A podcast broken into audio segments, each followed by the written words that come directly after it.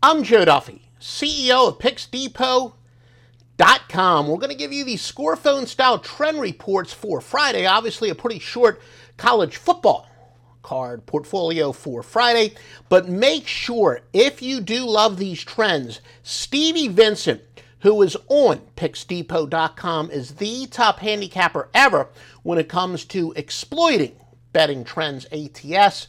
I personally may not be a huge believer, except that Stevie Vincent continues to prove me wrong. He actually has the highest winning percentage of all time of any pro handicapper. Mine is the highest um, units won, but his is the highest winning percentage. He has fewer plays. But anyway, Stevie Vincent, Pix Depot dot com. All right, some A T S trends for, ten, uh, for th- uh, Friday, that is.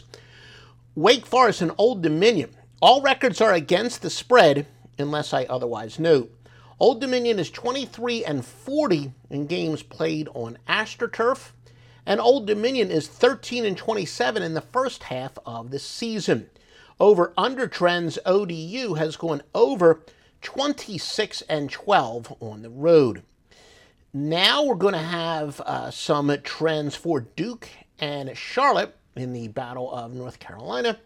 Duke is twenty-seven and ten on all games played on AstroTurf, going back to nineteen ninety-two, or whatever the artificial turf is called these days.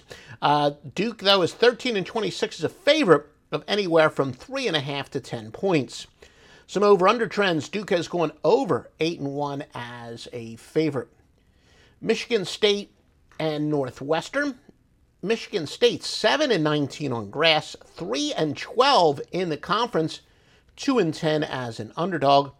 Northwestern is eight, one and one overall, five and one as a favorite, thirty-three and sixteen in conference play. Some over-under trends: Michigan State has gone under nine of thirteen road games, and they've gone under seven of ten on Fridays. Northwestern's gone under seven of eight outside the conference, but they've gone over twenty and six in the month of September. Uh, Northwestern has gone under forty-eight and eighteen at home.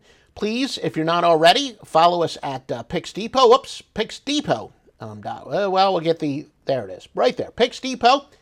Um, at Pix Depot on Twitter. And make sure you get the greatest picks in the world at Pix Depot dot com.